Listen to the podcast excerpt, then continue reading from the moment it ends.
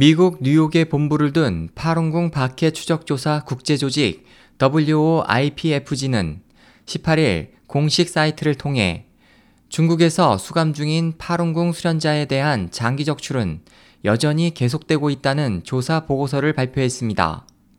이식을 필요로 하는 해외 거주 환자의 가족으로 분장한 이 조직 조사원은 올해 3월부터 9월까지 중국 30개 성시에 1000명 이상의 이식 전문 의사와의 통화 내용 일부를 공개했습니다.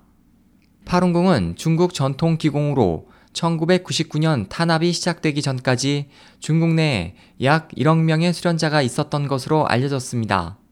파룬궁 측은 15년간의 탄압으로 많은 수련자가 투옥되어 사망했다. 그 대부분은 병원, 수용시설 등지에서 조직적인 강제 장기 적출의 목표가 됐다고 주장하고 있습니다. SOH 희망지성 국제방송 홍승일이었습니다.